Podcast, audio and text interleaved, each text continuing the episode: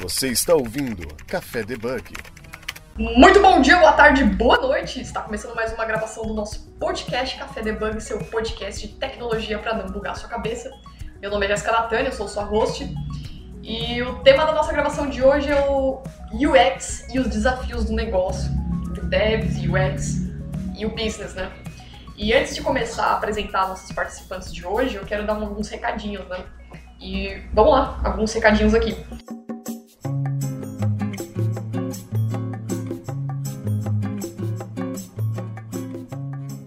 Primeiramente, eu quero agradecer as pessoas que contribuíram para o nosso projeto em comprar a compra das camisetas, né? E para você que queira adquirir as camisetas para contribuir com o projeto, pode marcar a gente no Twitter, que é @cafedebug. E a cada quinzena sai um lote para a gente fazer a solicitação dos pedidos. Então a gente tem cinco modelos de camisetas é só você escolher lá o modelo que você quer, ganha o sticker e colabora com o nosso projeto. E o valor arrecadado está sendo utilizado na edição das gravações, nos servidores e também na, na construção do site. Legal? E, claro, você não quer contribuir financeiramente, você pode contribuir compartilhando essa gravação com um amigo, que já é de grande tamanho também, grande ajuda.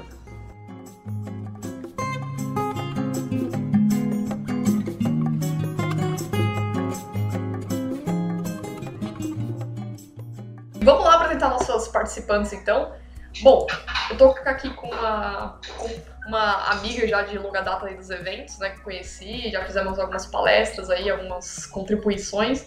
É a Raquel Nishimura, se eu te falei errado, você me corrija, por favor, Raquel. Ela é fundadora do To Share, né, Kit Vendas, e é da parte de marketing, é palestrante, é transformação digital e tudo. Tudo bom, Raquel? Apresente-se aí, fala quem que é você na fila do pão, Tudo bom, Jéssica? Super obrigada, é um prazer imenso e eu vou dizer, é uma honra, não é porque você está aqui, mas eu sou sua fã. Que isso? Ah, é, a gente fez alguns eventos do, do Nerd, né, é, Brinquedo Nerd lá, que você Nerd. faz. Estamos é, juntas sempre também nas ações sociais, a gente tem aí um DNA de valores sensacional. A Fê também, que vai falar daqui a pouco também, é da mesma vibe vocês vão conhecê-la. E tô aqui, mas assim, quero dar até uma palavrinha de incentivo para todo mundo, só que eu não vou dizer minha idade, mas eu já venho assim da área de tecnologia, sou ex-HP, foi uma escola maravilhosa, e aí fui para educação, mas sempre na área de vendas marketing, tecnologia, educação.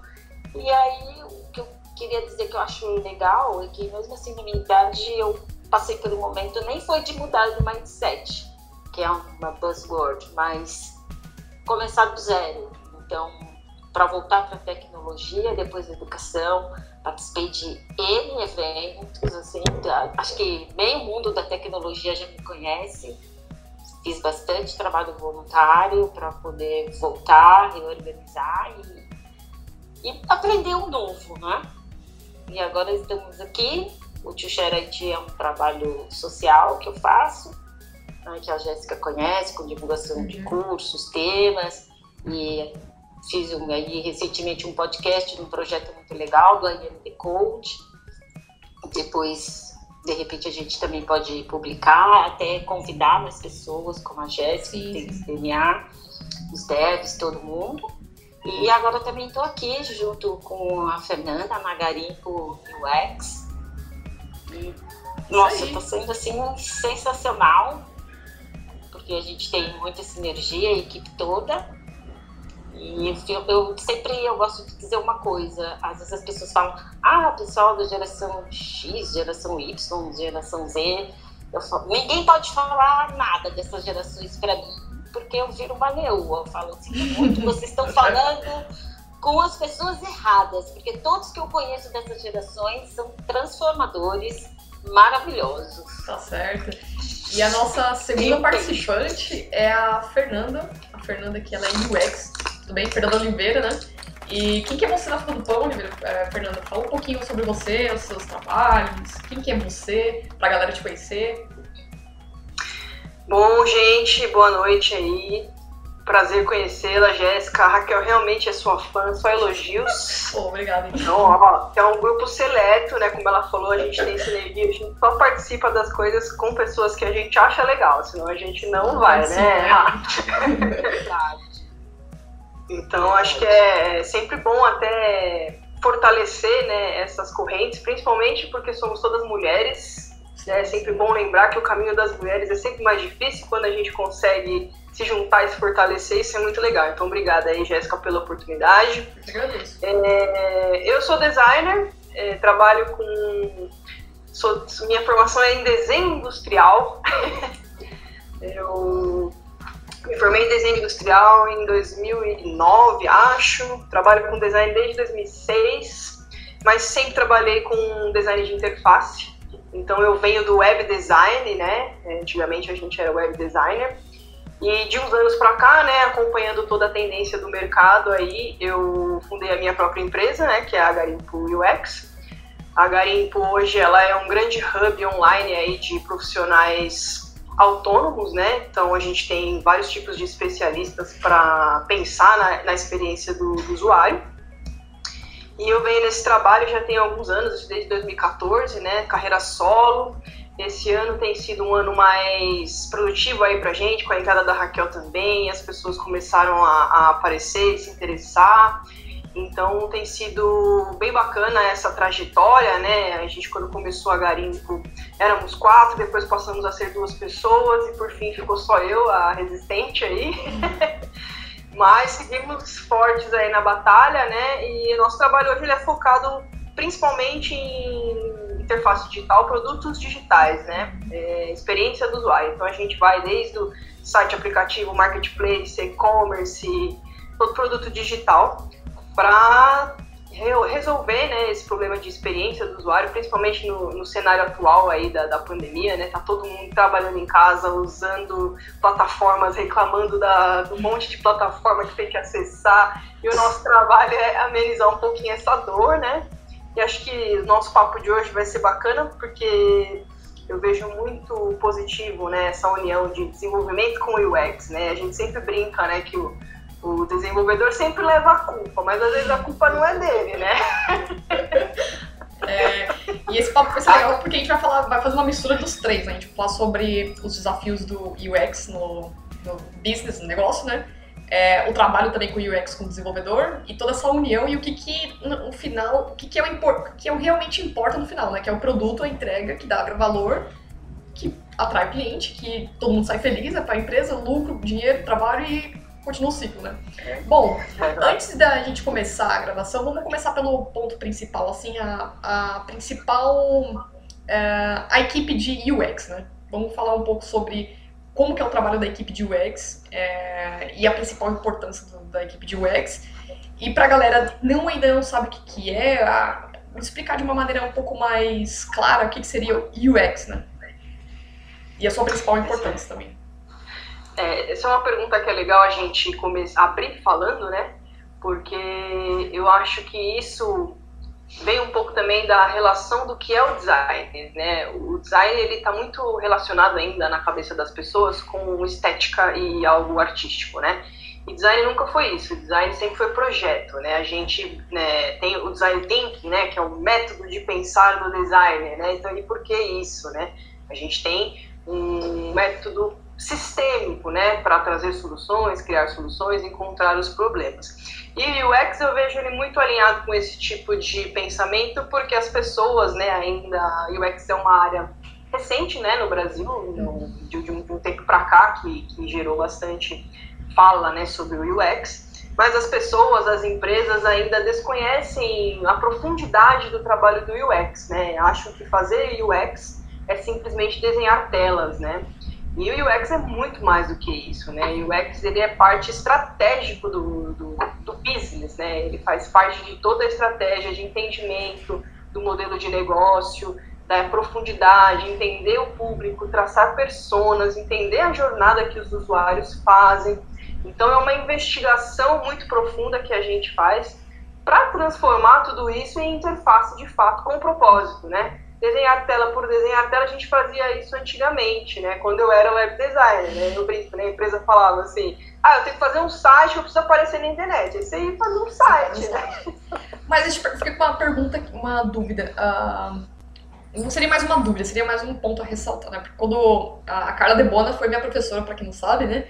E ela era minha professora de UX, então ela, eu lembro de muito bem de uma frase que ela falou, que era a experiência dos. Tipo assim, é muito mais fácil você derrubar uma empresa, não derrubar, mas cair a reputação de uma empresa com cliques do que um objeto. Por exemplo, você compra um sofá e, você, e o sofá veio com algum defeito. Pode ser que um defeito de braço, alguma coisa. É muito mais custoso para você pegar aquele, entrar em contato com a empresa, falar que quer trocar, porque a experiência que você teve com o sofá não foi tão boa do que você ir lá no clique, ir lá no Reclame Aqui, ou sei lá, no Twitter e esculachar a empresa, né? Aí eu queria saber essa parte, essa experiência do, do UX, assim, tanto na parte negativa quanto na positiva, como vocês lidam com isso? É, esse exemplo da Carla é perfeito, né? Eu também fui aluna da Carla em alguns cursos. Olha aí, quanta coincidência. Para Carla Debona, né? Hashtag Carla aqui, eu tô dando coraçãozinho, é, E ela dá realmente esse exemplo, né? Hoje, por exemplo, né? Vamos pegar o nosso atual cenário. Tá todo mundo trabalhando em casa com as suas respectivas cadeiras, exceto a Jéssica, que tá com uma cadeira maravilhosa de gamer aí, toda confortável, né? Não é a nossa realidade. É... E aí, qual que é o problema? A cadeira é dura? É dura, mas você vai fazer o quê? Para você trocar essa cadeira, você tem que ligar na loja, pedir a solicitação esperar atender, aí o cara vai te mandar. No mundo digital, não. O usuário ele demora três segundos para entender ou não entender o que você está oferecendo. Se ele não entender, ele sai e clica em outro lugar. Tem muita opção na internet hoje, né? Então, é por isso que o termo UX, né, experiência do usuário, ele está muito em voga, né? Hoje tudo é digital, todas as experiências são digitais. E o que é interessante da parte do UX, né, como eu falei no início, não é só desenhar telas, eu preciso entender toda essa jornada. Então, às vezes o aplicativo é maravilhoso, mas se eu tiver um problema e eu tiver que entrar em contato com esse atendimento, e o atendimento for ruim, quebrou a experiência. Então o aplicativo é lindo, mas o atendimento é ruim. Então você quebrou a experiência num ponto de contato importantíssimo com o seu cliente, né? Eu dou um exemplo do meu convênio sempre. Nossa, eu tive uma experiência terrível. eu precisei fazer um exame e aí assim, tem um aplicativo, né, para você marcar o agendamento de consultas funciona muito bem, só que o atendimento é muito ruim. O atendimento telefônico, o atendimento presencial, eu tive que repetir mil vezes a mesma coisa, eu tive que passar por vários médicos. Então, assim, você pega raiva, você não quer, fala, ah, não quero mais esse convênio. E é isso que acontece com as pessoas. Elas pegam raiva, pega ranço, né? E aí na internet você, você desinstala o aplicativo, você sai do site, você acha outro praticamente igual. Então, Pegou um ponto então indo, de, indo de encontro, né, Jéssica, essa pergunta foi excelente que você fez para nós. É aí que entra o papel do business. Foi esse exemplo que a Fernanda deu. Então, por exemplo, se o atendimento não está alinhado, não é mais assim só uma responsabilidade ou do UX ou do desenvolvedor. Mas por quê? Porque não teve uma visão né, holística da empresa e o processo da, da comunicação e da interação de todos os, os processos. Né? Então, às vezes, né, a, a, a, gente sempre ouve falar assim, ah, a culpa é do UX, a culpa é do developer, e nem sempre. Às vezes está dentro do business, está né? Tá dentro daquela squad, está dentro das informações que foram passadas. E essa questão né, que a Fê ressaltou? Hoje é tudo em um clique, é? e esse exemplo ótimo que você deu também sobre o sofá da Carmen de Bono, me lembrou um momento que eu acho que foi disruptivo, que teve um músico famoso dos Estados Unidos, não me recordo o nome, e ele teve um problema numa companhia aérea com o transporte da guitarra dele. E ele foi super criativo, o que, que ele fez? Ele entrou no YouTube, fez um vídeo mas com a guitarra fez uma música. E aí, claro, a empresa, o, o mercado estremeceu. Então, mesmo que isso tenha acontecido há muito tempo, hoje então é muito mais perigoso que isso aconteça, porque hoje a gente tem aí as mídias sociais, não só o, é os sites de reclamação, mas as mídias sociais têm um poder violento de comunicação, né? E hoje todo mundo acha que tem o direito de falar até qualquer coisa, Exatamente. como quiser e quando quiser, né? Exatamente. E esse lance de experiência é engraçado porque qualquer coisinha assim, um detalhe pode. Eu lembro, assim, quando eu uso o streaming tanto o Netflix quanto o Amazon Prime. Só que a experiência do Amazon Prime é totalmente diferente que o Netflix me dá. Pode ser a maneira como tá organizada as coisas, pode ser o menu, pode ser. Eu falei, por que, que não colocariam aqui? Aí às vezes me remete a pergunta, por que, que eles não, não mudam essas coisas? Não, será que. Não pode ser falta de UX. Será que é falta de insights, falta de alguém falar? Ah, o que, que vocês acham? tipo, nesse foco de experiência assim mesmo? Olha, parece até que nós combinamos, mas nós não combinamos. Eu fui ouvinte do site do fórum de e-commerce, inclusive o Alex Sapiro fez uh, uma palestra, foi uhum. assim, conteúdo maravilhoso, né? E até eu comentei com a Fê, eu falei, Fê, a Amazon Prime está no meu radar, porque a experiência de navegação comparado ao que a gente tem com o Netflix é assim, é, é, é, é muito gritante. É muito gritante. O que, eu, o, né, o que eu imagino que aconteça, porque a Amazon ela tem vários pilares e o Jeff Bezos é uma sumidade também, né? Tipo um Steve Jobs também, né? Nos negócios. Imagina, ele que formou o cloud. Então eu fico imaginando na velocidade que as empresas têm que entregar as coisas e participar desse mercado completamente é, é, volátil, mas que chama do mundo VUCA, e todo mundo teve que entrar no digital sem nem saber o que era realmente digital. E muita gente falava que era digital, e também foi descobrir que não era digital. Então, acho que com certeza isso deve estar no, no radar, mas eu entendo que talvez pela dimensão da linha de, de produtos pela abrangência mundial que eles tenham, é, com certeza deve ser alguma coisa que está no radar, mas que se não tiver, nós da Garipa, nós vamos lá cutucar. É diferente da experiência do Kindle, né? A, a, experiência que eu tenho com o Kindle é, é surreal, porque tipo, eu vejo um produto na, na minha mão, uma coisa, caramba, isso aqui é bom, organizado, como tá as coisas, e acredito que até para essas partes também o UX está presente, não é só, acho que não é só do digital também, né? Até as coisas palpáveis também, né? Exatamente, você tocou num ponto muito importante, que a gente sempre fala que é contexto de uso, né? É, porque hoje também, qual que é a moda, né? Todo mundo quer fazer aplicativo. Ah, vou fazer aplicativo, eu quero um aplicativo, vou fazer... Mas você precisa entender, né, se realmente o seu usuário, ele vai usar esse aplicativo? Ele tem espaço no celular para usar esse aplicativo? Onde ele mora, a internet funciona?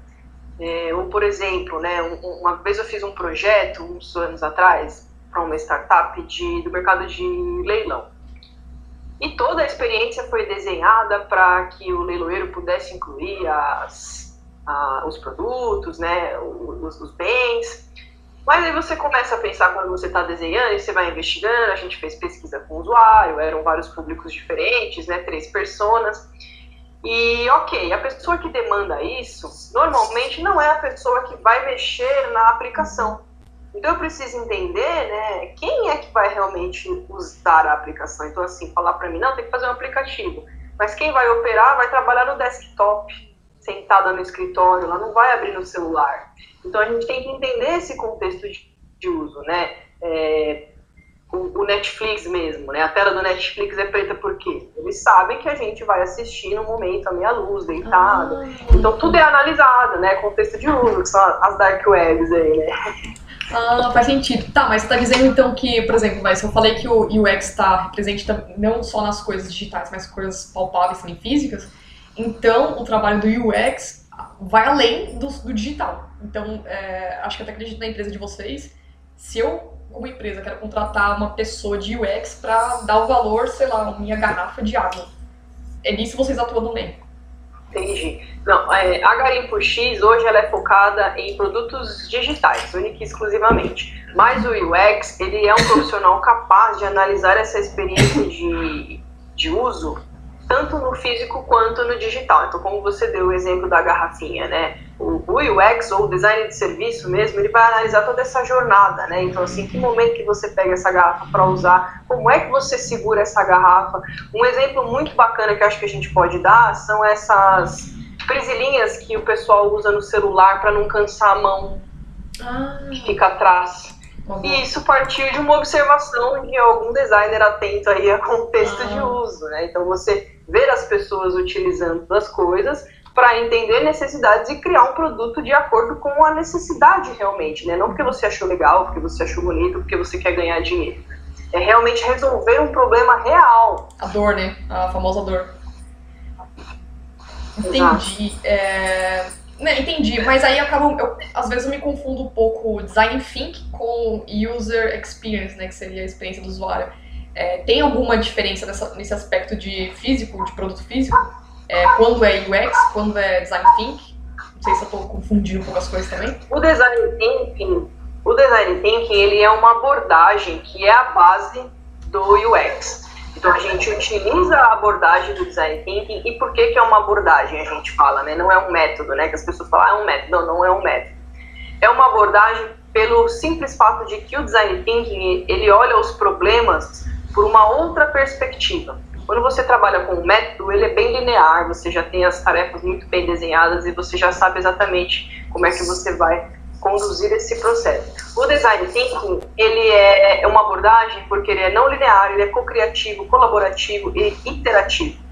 Então você olha para os problemas de uma perspectiva diferente. E isso é uma base para que a gente trabalhe com o UX. Então a gente utiliza a abordagem do design thinking, né, com suas ferramentas, né, o famoso duplo diamante, uhum. para criar as soluções. Então ele é uma abordagem para que a gente consiga trabalhar na inovação. Ô, Jéssica, na, na, questão quando é um produto físico, né, um produto tangível, isso aí a gente vai dentro da linha do marketing, é quando a gente trabalha com os atributos e as especificações técnicas que vai chegar também às funcionalidades, também como tem as funcionalidades né, no, no segmento puro digital. E aí, o que, que acontece? Principalmente quando é um produto físico, e se ele já existe no mercado, então, por exemplo, eu tenho, eu tive um amigo que trabalhou na Nestlé, eu não sabia, ele me contou. Então, por exemplo, sabe essa lata de Nescau tradicional, sei, essa sei, redondinha, né?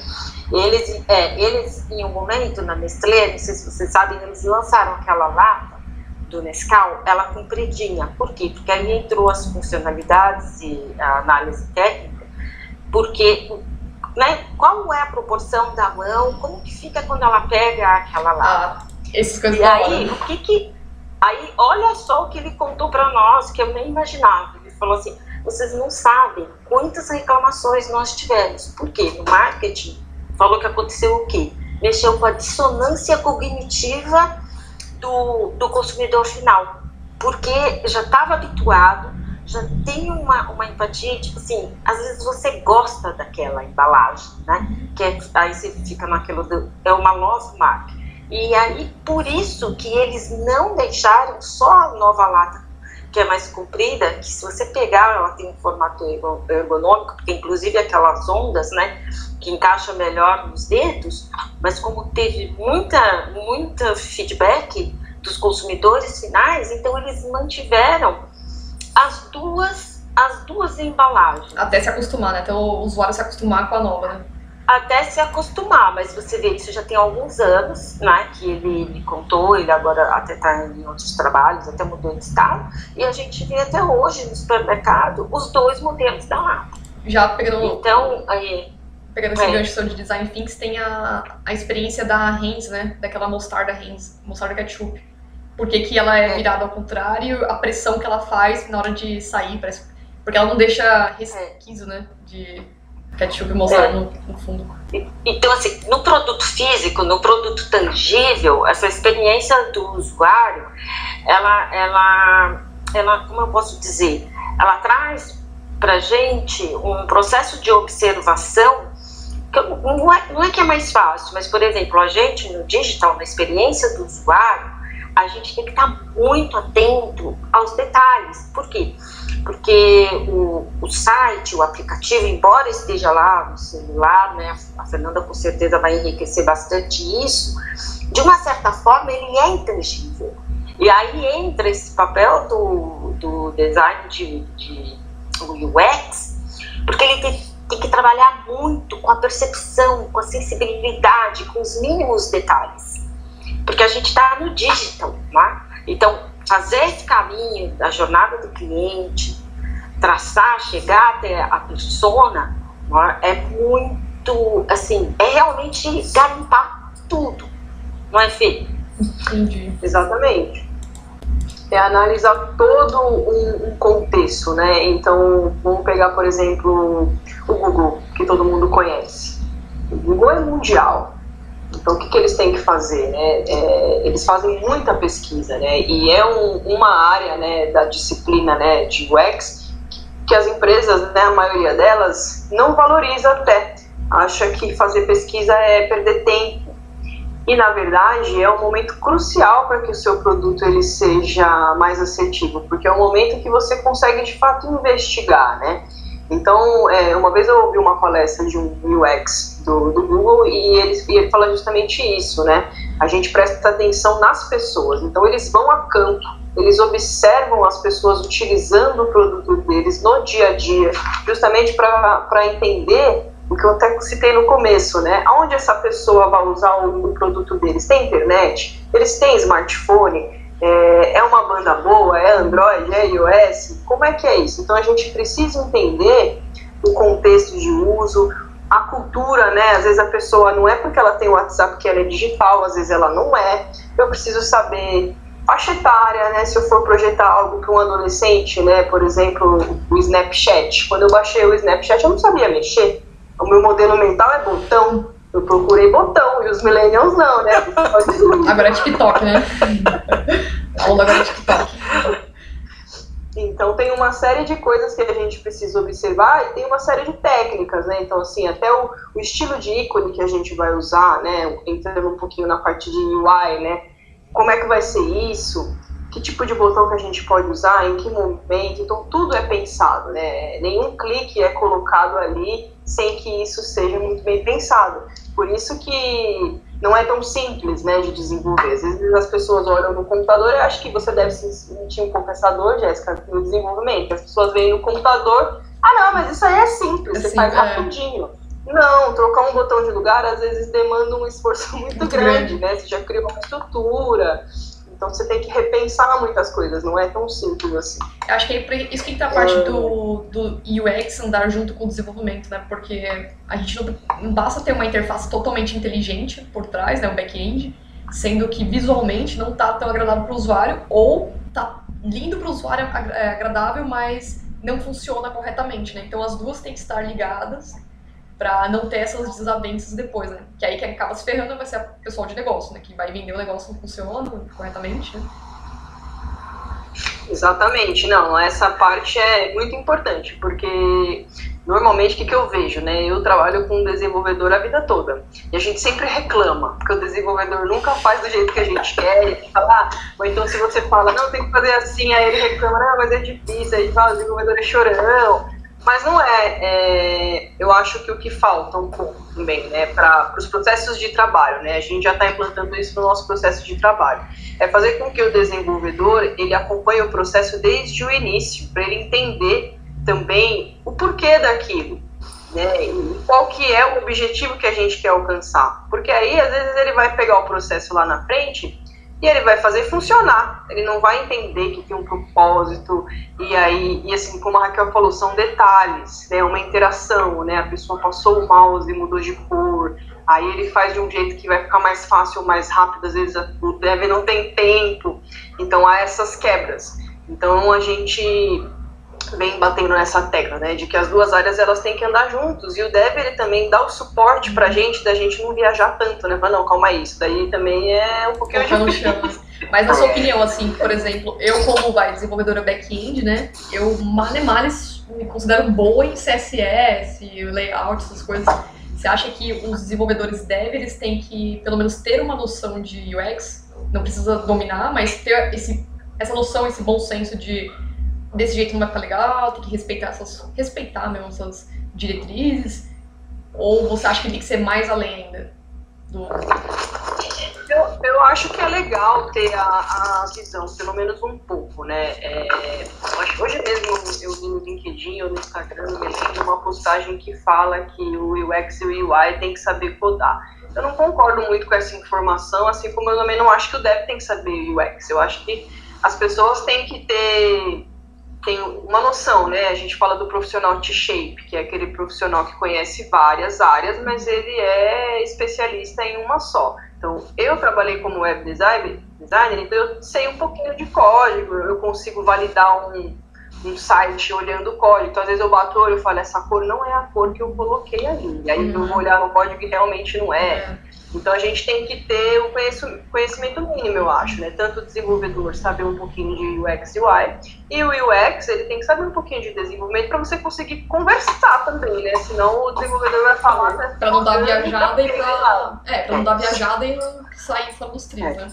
É. é, e, essa, e essa pergunta, Jéssica, foi ótima, por quê? Porque aí também entra o papel do business que hoje tem até o business design, que, é isso que também a gente está implementando. Business Porque, design? por exemplo, é o business design, que é o seguinte: esse business design ele conhece tanto de vendas, de marketing, quanto o planejamento. Ou seja, ele conhece o planejamento estratégico completo e também tem uma vivência de mercado. Porque o que, que acontece? É justamente a questão que você fez. Assim, puxa, será então que eu, como dev, eu tenho que entender bastante de UX ou de UI? E vice-versa, UX. Não, é aí que entra o papel do business, porque se ele faz desde o início, né, estão todos envolvidos desde o início, ele está entendendo por que, que o UX fez todo esse estudo, trouxe a persona, né, fez uma, uma design sprint ou já de um produto que está num novo ciclo de vida, traz aquelas informações. Aí entra o business para justamente fazer esse link junto com o desenvolvedor, junto com o UX ou toda a equipe que estiver dentro do Scrum ou da, ou da Squad. Porque é esse papel de alinhar e de juntar e abrir essa visão. E aí, com isso, todo mundo consegue desempenhar o melhor papel, porque está todo mundo entendendo por que, que aquilo está acontecendo, né? que é um processo de verdade. Uhum também de comunicação. Não é simplesmente chegar no dev e falar, ó, oh, é isso aqui que você tem que fazer. Ou você chega para o UX e vai falar, é isso aqui que você tem que fazer. Mas será? Porque o dev, ele estudou fazer todos os códigos, não é pensar em toda essa lógica, exige bastante também. Tempo, investimento, pivotar, não é? E aí depois vem, assim, as coisas meio que atravessadas ou meio num processo de urgência e sem toda essa comunicação linear, né? tem que ser hoje o modelo tem que ser realmente horizontal. É? Mas se não for em, horizontal, você falando em business, vai ter essas perdas, né? e aí ah, falar, fica uma batata quente na mão de todo mundo. É? Mas na verdade, ah, onde será que está o gap? Né? E, é, e é isso que a gente quer trabalhar, a gente quer estar de montada, com o dev, com o UI, com o writer, com o negócio, com quem quer que seja. A gente está ali para ver uma solução em conjunto, trabalhar em conjunto desde o início, e aí as entregas serão mais rápidas, com certeza a assertividade vai diminuir os investimentos, não é?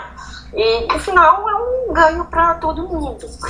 Mudar essa, esse, quebrar esse paradigma Tá aqui a gente fazendo isso já, com os podcasts que você faz e traz muita informação de uma forma super é, descolada, uma linguagem fácil. E é isso que movimenta, né? Isso me deu um insight aqui que eu acabei de lembrar, eu até te interrompi. É, por exemplo, você está falando Imagina. de business, é, negócio e UX, por exemplo. Então isso caberia ao uh, pequeno microempreendedor, a pessoa que está criando um produto, tá, ainda mais na pandemia, né? Tá, você, você, precisa se reinventar, acabou seu negócio, e aí o que, que, eu faço? Meu Deus, preciso de dinheiro. Então você acha que a pessoa tem que ter um pingo, uh, um pouco no mínimo de ter essa noção de UX para saber como que ela vai lidar, como que ela vai vender esse negócio, como que ela vai vender o produto dela e como, qual que é o desafio dessas pessoas hoje, porque elas não estão é, digitalmente inclusas na, no, é, socialmente, né? E qual, como que essas pessoas podem buscar essas informações, como que elas podem aprender isso para poder engajar o produto dela. Pode ser um tiozinho da padaria, pode ser uma moça que vende, sei lá, roupa pelo Instagram. Como que eles podem levantar isso? Que, sabe, essas pessoas que não têm tanto conhecimento assim que é da área de digital. Vocês têm alguma ideia, alguma solução? Você está ouvindo Café Debug. É, isso é, é um desafio, desafio. acho que para todos, né? Só complementando um pouco da, da fala da Raquel sobre o business design, eu acho que é legal a gente falar de uma ferramenta que a gente utiliza no UX que a gente chama de triângulo de ouro, onde a gente tem que balizar negócio, tecnologia e a experiência. Então, se eu não tenho esses três pilares muito bem alinhados, o produto ele vai falhar porque ele tem que ser viável para o negócio, mas ele tem que ser desejável para as pessoas, mas ele tem que ser tecnicamente possível de ser feito. Então, uma vez que você tem essas três, esses três pilares bem equilibrados, o seu produto ele tem uma chance muito maior de ser sucesso no mercado. É, agora, com relação à sua pergunta, a gente tem um, um desafio né, a, a ser enfrentado porque, como eu disse, né, UX é uma área nova né, no Brasil. É uma coisa que as pessoas ainda não assimilaram. Né? São poucas as. É a melhoria ainda, né? Que, que, entende um pouco mais sobre a profundidade. A gente enxerga muito uma visão ainda de pessoas que trabalham com tecnologia, né? Então, eu vejo isso como um desafio e, de certa forma, um problema também, porque a gente tem visto, né, agora com o atual cenário da pandemia, tem surgido muitos serviços né, online, marketplaces, e-commerce, é, e as pessoas estão buscando esses serviços loucamente porque precisam de uma fonte de renda, mas esses, essas plataformas normalmente não são tão pensadas de acordo com a cultura e o conhecimento digital dessas pessoas. Então, isso é um desafio que a gente tem que enfrentar né, no mercado. É, a Garimpo tem um blog com bastante conteúdo a gente faz um trabalho já tem uns dois anos de educação, entre aspas, né? A gente entende que por ser uma área nova, por ser uma coisa de certa forma complexa, né, para a maioria, fazer UX não é tão simples como a gente vem falando. Então a gente vem com esse trabalho já tem uns dois anos de educar um pouco o mercado, de explicar o que, que é, como é que faz, por que, que é importante, né? É, é um, um blog assim bastante completo, né? Então a gente deu uma parada agora para programar novos conteúdos, mas até a minha solicitação foi, né, para a Suzana, que é a pessoa que escreve o nosso conteúdo. Falei, Suzana, eu escrevo, mas eu escrevo com uma linguagem de designer e eu preciso de uma pessoa que escreva de uma forma fácil de entender, né? É, que as pessoas consigam ler, entender e assimilar. Então isso é um processo que é, é como um produto, né? Demora um tempinho ainda, tem uma curva de aprendizado. Mas eu acho que a gente está no caminho, né? Acho que como agora tudo é muito digital, as pessoas já, já escutam muito né, falar em UX e a gente tem os exemplos, né? Netflix, Spotify, e uma série de coisas que a gente consegue utilizar como modelo, né, para poder explicar, né? Eu falo bastante do Spotify também, né? Que o quão é importante você observar e conhecer as pessoas, porque ninguém chegou e falou assim, ah, eu, puta, eu queria um Spotify para escutar música. Essa é verdade. É que eu fiquei pensando justamente nisso dessas pessoas que estão empreendendo, empreend, sendo empreendedoras nesse momento e acabam se essas pessoas tivessem esses pequenos essas pequenas lições de como, sei lá, criar um embrulho que dê uma experiência diferente para o usuário do produto dela, ou que dê uma visibilidade maior na, na página dela que ela tem para divulgar os produtos, como que ela pode ter essa noção.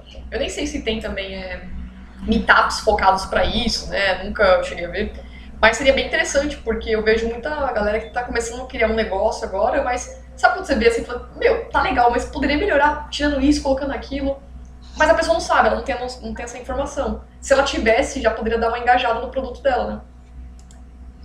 É, Jéssica, essa, essa questão também essa é, é super pertinente, mas eu acho que é justamente isso que nós estamos fazendo.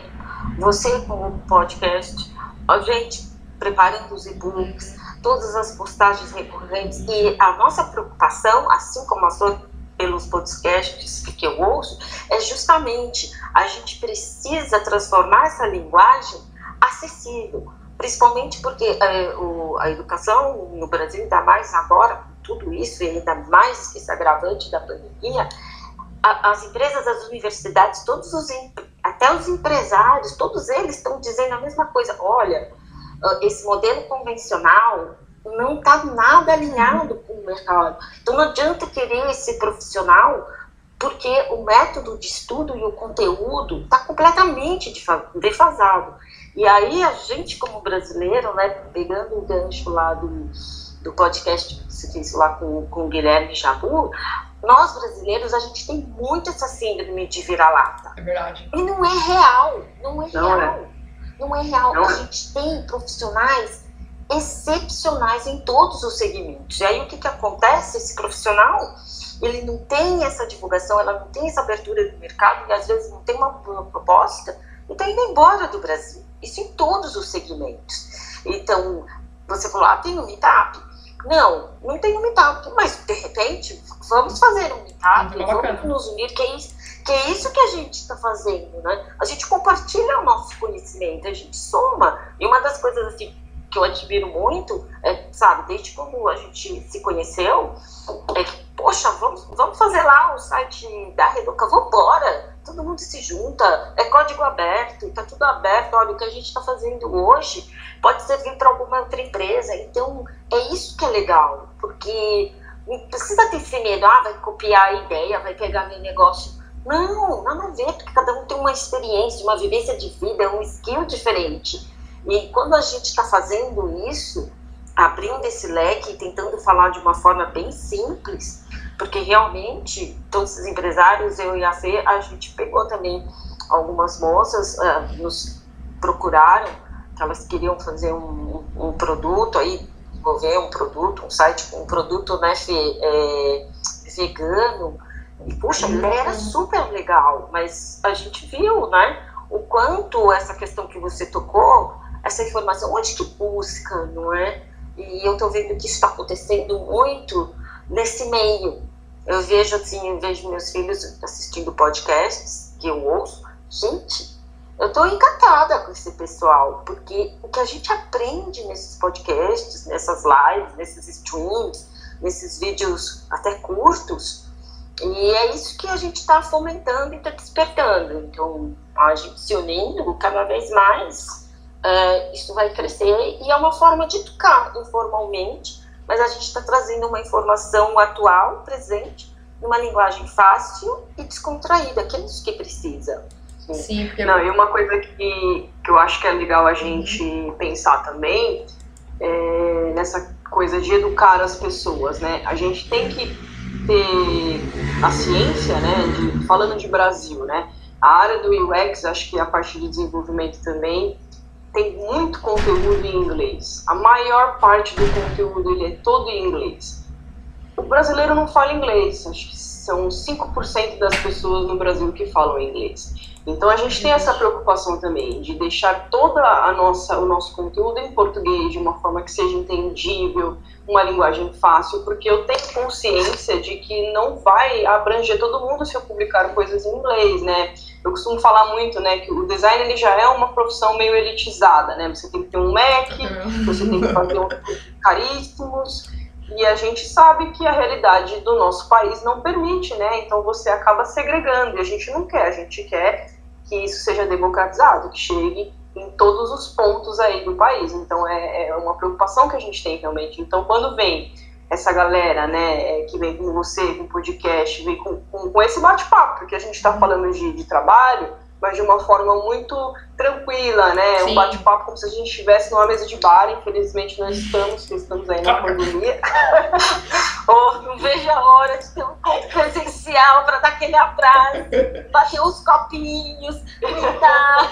Ai, meu Deus. Mas isso, é- isso é verdade. Isso é verdade, porque eu, o que vocês estão tentando fazer, ou não só vocês, mas eu vejo muita galera aí no Twitter também que é designer, eu vejo, caramba, até postei aí pergun é, perguntando no Twitter quem queria gravar sobre React, né, que é um front-end framework, é um frame- framework, né, voltado para a parte da layout, design.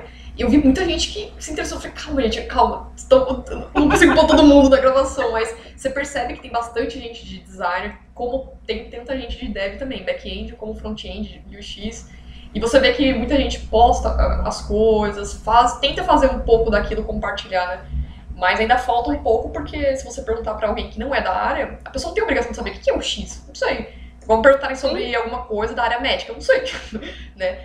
Mas pelo menos ela sabe ter essa noção do básico, pelo menos pra iniciar o seu negócio, seria bem interessante mesmo, né? Mudar a Sim. cara lá. E a coisa do, do X, ela é tão complexa que pessoas que estão no mercado há muitos anos, por exemplo, com TI, É, eu já cheguei a, a dar aula para um, pessoas que trabalharam na IBM, sei lá, 20 anos, e a pessoa me chamar de lado e falou, mas o que, que é o X? Tá vendo? Então, é, às vezes fica muito fora, né? Por fora daquilo, do que ela tá acostumada a mexer. Então, é, a gente precisa falar né, de UX, de design e desenvolvimento, de uma forma muito fluida, não é um bicho de sete cabeças, todo mundo pode fazer, né? E também existe essa coisa, ah, eu preciso ser designer? Não, você não precisa ser designer, a gente tem na equipe todo tipo de pessoa. Você precisa se interessar por seres humanos, porque a gente está criando coisas para seres humanos. Uma vez que você estuda contexto, analisa, conversa, você tira insights, você entende a dor da pessoa, e para isso não precisa ser designer. O designer ele ajuda nessa organização do pensamento, né? consolidar informações e, e, e de certa forma, facilitando essa solução mas você não precisa ser designer único e exclusivamente, né? Ter um Mac de 10 mil reais, caríssimos. Essa, essa que pergunta que eu quero fazer agora na, na pauta aqui, coloquei mercado de trabalho. É, eu quero saber como que anda o mercado de trabalho para a parte de UX e para as pessoas que já mexem com designer, faz alguma coisinha assim, pretende seguir essa carreira, quais os caminhos que elas têm que seguir, que não sejam tão caros também, né? Como ter um Mac, por exemplo. Sim, de preferência. Eu, queria, saber eu tive o meu primeiro Mac no ano passado, feliz da vida, né? Trabalhei a vida inteira com Windows. meu sonho também, né? Porque o Windows tem que rodar manivela até... É, eu ainda tenho. Quais são as dicas Mas que vocês dão? Lá. As dicas que vocês É. dão, Fernanda, qual que é a ideia, assim, tipo, ó, você tá começando com UX agora, você tem que fazer isso, isso e isso, leia isso e isso, aprenda isso e isso, qual que é a dica pra você dar quem tá começando, talvez, esse podcast, e se interessou pela área e quer falar assim, não, Alex, isso é interessante, eu, como, como que eu começo? E se puderem falar também de valores, como que tá o mercado, como tá aquecido, tudo pra galera se motivar também.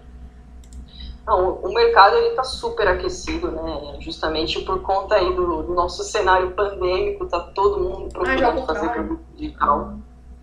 O mercado ele já vinha aquecido, né? De uns, eu tenho percebido bastante demanda de uns dois anos para cá, né? Houve uma ebulição aí do, do mercado de UX. Com o momento atual, isso só ficou ainda mais intenso. Então, o que, que eu tenho percebido muito, né? Pensando em mercado, né? muitas pessoas querendo entrar na área de UX, motivadas pela quantidade de oferta de emprego e pelo salário. Tem empresas, empresas que pagam muito bem, tem empresas que pagam mais ou menos. É, e aí a gente volta numa questão um pouco política também, porque o, o designer ele não é um profissional regulamentado, né? A gente não tem uma regulamentação.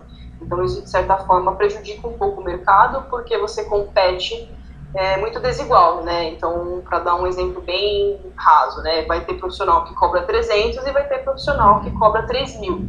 Então, você não tem uma baliza muito equilibrada, né? Nós não somos regulamentados, infelizmente. Existe um projeto de lei que está tramitando aí há mais de 20 anos, mas o governo ainda não se deu conta, né, de que é relevante, por isso ainda não foi aprovada. Mas temos esperança, um dia vai ser.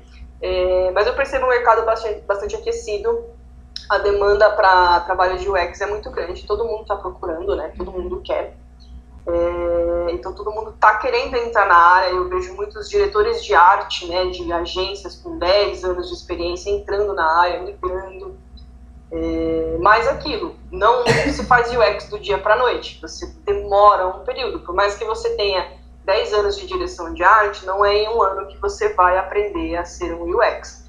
Então, o que é legal, que eu recomendo sempre, é, sempre recomendo a Carla Debona. A Carla Debona é ótima, ela tem uma linguagem fácil. Carla é a pessoa melhor que é, é a melhor, é uma pessoa que, que ela fala como a gente, né? É, é uma pessoa que ela não tem problema em, em passar o conhecimento dela, é uma pessoa muito transparente, muito colaborativa. É, então, sempre, sempre que eu converso com alguém que quer entrar na área, eu recomendo o nosso blog primeiro, né? Tá Não é porque é o nosso blog, mas Mas o nosso Sim, é blog uma linguagem legal. clara que vocês falaram também, né? Não, nosso blog tem bastante conteúdo legal, eu sempre recomendo. Eu vai sempre sair o recomendo. e-book também, Fê. Fala do e-book. Ah, é, vai sair dois e-books aí que estão sendo preparados. A gente está numa fase de, de refinamento de, de modelo de negócio, de processo, então vai sair várias coisas novas. Vocês podem aí. colocar aqui depois no link da pauta pra galera acessar, tudo. Tá. Colocar todos Legal, os links então- do Jabás aqui só pra, pra galera procurar vocês. Ah, legal. É, então eu sempre recomendo, né? Dá uma, segue a Carla Debona, a Carla Debona tem bastante conteúdo, na internet tem muita coisa, né? Então a gente tem os canais né, do, do Andrei Gugel, o UX Lab e o Daniel Furtado, que são ótimos profissionais na área de UX. Tem, tem pessoas no LinkedIn, né? Então tem uma, uma menina que eu sigo que chama, acho que é Bruna Castro. Ela é bem jovem, mas ela faz vários conteúdos sobre o UX ela disponibiliza. É legal dessa galera jovem que eles estão aí com gás, eles fazem um monte de coisa e jogam na internet. tem muita coisa na internet para ser vista, para ser lida, alguns livros, né? Então, assim, entrem, né? Pesquisem Jacob Nielsen, que é o, um dos pais aí da usabilidade, Don Norman, é, é, o Instituto Norman, né? Que são os criadores aí do, do, do Instituto, que são os primeiros né, o Don Norman foi um do, dos primeiros caras aí que falou sobre usabilidade né, e experiência do usuário. E, ele, e o termo foi utilizado por ele, isso olha, na década de 90 e pensando não no digital. Qual foi o, o problema de experiência que ele teve? Ele comprou um computador e ele precisava transportar aquilo, mas não cabia no carro. E aí ele pensou, pô, eu preciso ter uma experiência completa, né? Nossa. Não adianta eu ter um computador, um Mac maravilhoso, eu não consigo montar, não consigo transportar. Então, desde então a gente vem falando em experiência do usuário. Então a gente recomenda sempre, né? Primeiro o blog da Garimpo. Blog da Garimpo, anota aí. Depois a Carla Debona. Depois, Depois os canais, né? O, o, canal do André é muito legal. Ele faz entrevistas com pessoas reais, então as pessoas vão contando as experiências delas. E aí é legal você ouvir experiências reais também, né? De quem está no mercado, de quem conhece, de quem atua fora do Brasil embora os mercados sejam diferentes, é sempre bom você ter uma referência, né? E, e tem muita coisa na internet, né? E livros, então, Não Me Faça Pensar, Design ah, para Quem Não é Designer, tem vários, aí depois a gente pode passar uma lista. Eu vou pedir para vocês é, colocarem é o, o, blog da Garimpo, porque eu procurei aqui eu não, eu não achei, acho que eu entrei no, no link errado, mas aí vocês colocam, para vocês que estão ouvindo essa gravação, pode acessar aqui, ó, a, a descrição do episódio, que vocês vão ver os links da, da Garimpo, o blog aqui também. E. Uhum. Bom, meninas, eu gostei, achei o papo sensacional, achei muito bom. É, se, se deixar, a gente vai até meia-noite conversando. Ah, se mas, deixar, vai mesmo, vai mesmo. Mas a gente chegou no final da nossa gravação e eu tenho ia falar pra vocês fazerem o jabá, tudo mais como vocês já estão fazendo também. Tenha mais alguma coisa é, que vocês queiram anunciar, divulgar para as pessoas aqui também, é, para quem tá ouvindo essa gravação? Uh, além do blog da Garimpo, né, que já, a gente já mencionou também. Tem mais coisas? Nós queremos, nós queremos nos unir com todos os devs. E já pensou se a gente conseguir fazer aí um podcast com mais devs, não é, Fê? É, é, legal. É legal a gente deixar como recado final aí, falando um pouco da Garimpo, né, mais, né? Então, como eu disse é, no começo, nós, nós temos um hub online, então pessoas que estão ouvindo, sejam designers ou não, mandem currículos, portfólios, LinkedIn, se a gente olha todos um por um. Se você ah. tem interesse em trabalhar de forma autônoma, a gente tem um formato de trabalho bem flexível. É, Garimpo X. A Garimpo, isso que é Garimpo X. A gente trabalha remoto desde antes da pandemia, porque falo para Raquel, né? Quando eu trabalhava em empresa, eu ficava louca porque eu falava, eu não vejo necessidade de eu ficar no transporte, no trânsito, duas horas, passar oito horas trancada no mesmo lugar com as mesmas pessoas. Não era saudável, assim, a cabeça, ela, você para de, de, de produzir, né, de render. E quando você tem uma liberdade né, maior de fazer o seu próprio horário, de trabalhar em projetos diferentes, com empresas diferentes, porque as pessoas que trabalham com a gente não são exclusivas, e eu nem acho que isso é saudável. Quando você tem vários projetos ao mesmo tempo, lidando com várias pessoas, empresas diferentes, você aprende muito mais, desenvolve muito mais. Então, a gente sempre pede né, para as pessoas que, que entram em contato com a gente para fazer parte do time, uma das premissas, né? Então ter esse perfil. Porque tem, a gente entende que tem pessoas que gostam da rotina, gostam de ter um lugar delas Sim, seguro, né? São perfis diferentes, a gente entende. Mas quem tem um perfil que é mais libertário, né, por assim dizer, é, livres e queiram, né, e trabalhem na área né, do design, do marketing, antropologia, pesquisa, entre em contato, manda e-mail pra gente no, no olá.garimpox.com.br manda o currículo, portfólio, LinkedIn, a gente analisa, entra em contato. A gente está preparando um site novo, uma marca nova, os e-books, então a gente está se reinventando também, porque a gente acredita muito nisso, né? O mercado hoje existe que você fica o tempo inteiro olhando para você mesmo, né, para dentro de si e para o mercado também. Ou então, seja, a vaga tem, tem sobra aí, né? Então tem vaga, só se inscrever na Garimpo, né? Eu gostei do site de vocês, a, a, a cor aqui, o, você vai entrando nos boxes aqui, vai mudar esse rosa. E tem bastante indicação e conteúdo que vocês colocaram aqui também. E os devs também, né, Jéssica? A gente está querendo muito trabalhar ah, você. Tem, tem vaga para dev também? Os devs, principalmente os devs que já trabalham né, nesse formato de, de officeless Uhum. Às, vezes, né, às vezes as empresas ou até esses novos empreendedores, até pelo, é, pela abordagem que você mesma fez, a gente também tem percebido muito isso. Às vezes a pessoa ela tem uma boa, uma boa ideia, um bom negócio, às vezes tem até um investidor e às vezes ela pensa assim, não, vou primeiro no dev, né? então às vezes o dev está com esse negócio e de repente a gente pode se unir e ver quais são todos os expertises, como disse antropólogo, sociólogo, pesquisa, front, back, full stack, full stack, desculpa, o, né, ou o UX writer. Então, assim, dá para fazer uma composição bem bacana e dá para pegar vários gaps que tem no mercado e trabalhar junto com, conosco nessa forma também de, sabe, de educação, de compartilhar. Sim, é legal que tem bastante e... oportunidades que vocês estão oferecendo aqui também no site. Para vocês que estão ouvindo, então, não esqueçam de acessar o Garimpo UX. E lá tem as informações onde vocês podem mandar o currículo também, entrar em contato com a Fernanda no. Vocês têm aqui o, o link da Fernanda e da Raquel, o LinkedIn aqui na pauta também. Então qualquer coisa pode chamar, né? Mandar mensagem lá, dar um redirect. E, Pode. Ó, é meu CV tá aqui. assim. Sim, super acessível. é. Aí a gente combina outro podcast com a Jéssica, convida outras pessoas que ela quiser, Mas é o ponto. profissionais. A gente só vai ampliando a rede, vai crescer na rede. É isso um bate-papo bem legal. Gente, eu adorei a conversa. Foi uma. É, a gente vai. É legal esses papos que é um pouco filosóficos também. Eu misturo um pouco de UX com design, tecnologia, então você vai vai além. Eu quero agradecer muito a presença da Fernanda por ter participado pela primeira vez. A Raquel também é a primeira vez, mas a Raquel já conhece um pouquinho de bagagem aí. Mas eu quero agradecer a participação de vocês e eu sempre falo para os participantes que quem grava a primeira vez com a gente faz a parte 2, né? Então eu sei que vocês vão voltar ah. logo, a gente faz uma parte 2. E é isso aí, Obrigada. muito obrigada pela participação. Vocês têm mais alguma coisa para falar, para finalizar?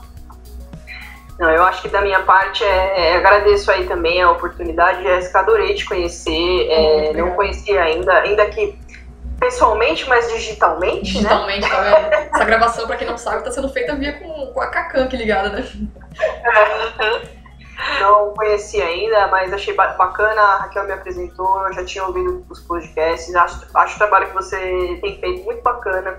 Então, fico muito feliz em poder participar e fazer parte um pouquinho dessa história com você. Muito obrigada aí pela oportunidade. Se rolar uma parte 2, Sim, vai pode rolar. contar com é a gente. É que eu falo que o Café Debug é, é serve para contar histórias e ligar pessoas. Né? Então a gente conta histórias, ensina e liga pessoas. É, esse é o objetivo. Exatamente. Se tiver algum projeto que colaborar lá. E é isso. É, não sei, a Fernanda, você tem Twitter também? Ou é só. Não, eu tenho. Né, Twitter não, eu tenho Instagram, mas eu não uso muito. É, o pessoal me acha mais no LinkedIn, LinkedIn mesmo. Eu sou do LinkedIn. Eu tenho Face, tenho Instagram, mas eu não mexo. Eu tô mais, mais no LinkedIn, LinkedIn mesmo. Perfeito. Então, pra quem quiser entrar em contato com a Fernanda com a Raquel, use o LinkedIn, série de vagas, tutoriais, blogs. E eu, na linha do lado do meu trabalho social, com o Tixera IT, tenho o Facebook, Boa. Você tem o Instagram e o Twitter, aí assim, eu não tô dando conta, tem muita informação, mas sempre eu tô postando, principalmente para essas pessoas que não têm acesso a essa informação, se tem um curso gratuito, se tem um livro, se tem uma palestra, na, os podcasts como esse daqui, da Jéssica, para a gente poder ajudar essa galera aí, sabe, tá realmente precisando. E nesse momento, ah, eu acho que uma pessoa ou meia pessoa que a gente conseguir resgatar, nossa, não, vai ser muito bom. Muito bom, muito bom. Ah. Porque tá todo mundo precisando disso, principalmente agora que Sim, tá vamos ser... aí do, vamos se reeducar. Da pandemia. Eu espero gente... uma live aí do Garimpo qualquer dia aí falando sobre o X. Nos aguardos uh -huh. aí. E caso vocês tiverem informação, a gente vai fazer algum evento, tipo online, é, marca a gente, manda uma informação para mim, Sim. eu divulgo no Twitter Tá. do café e a gente vai divulgando as, as informações, beleza? Sim, a gente, a gente faz uma troca, a gente também Boa. divulga aí o café depois, é. com certeza. Gente, muito obrigada divulga. pela É participação aí. parceria. Agradeci muito, agradeço muito a participação de vocês e é isso aí. Pra vocês que estão ouvindo o podcast Café, não esqueça de compartilhar essa gravação com seu amigo aí de trabalho, de pessoal. E é isso aí. Muito obrigada, gente, e até a próxima. Super Legal, obrigada, Jéssica. Jéssica. Até a próxima. Até a próxima.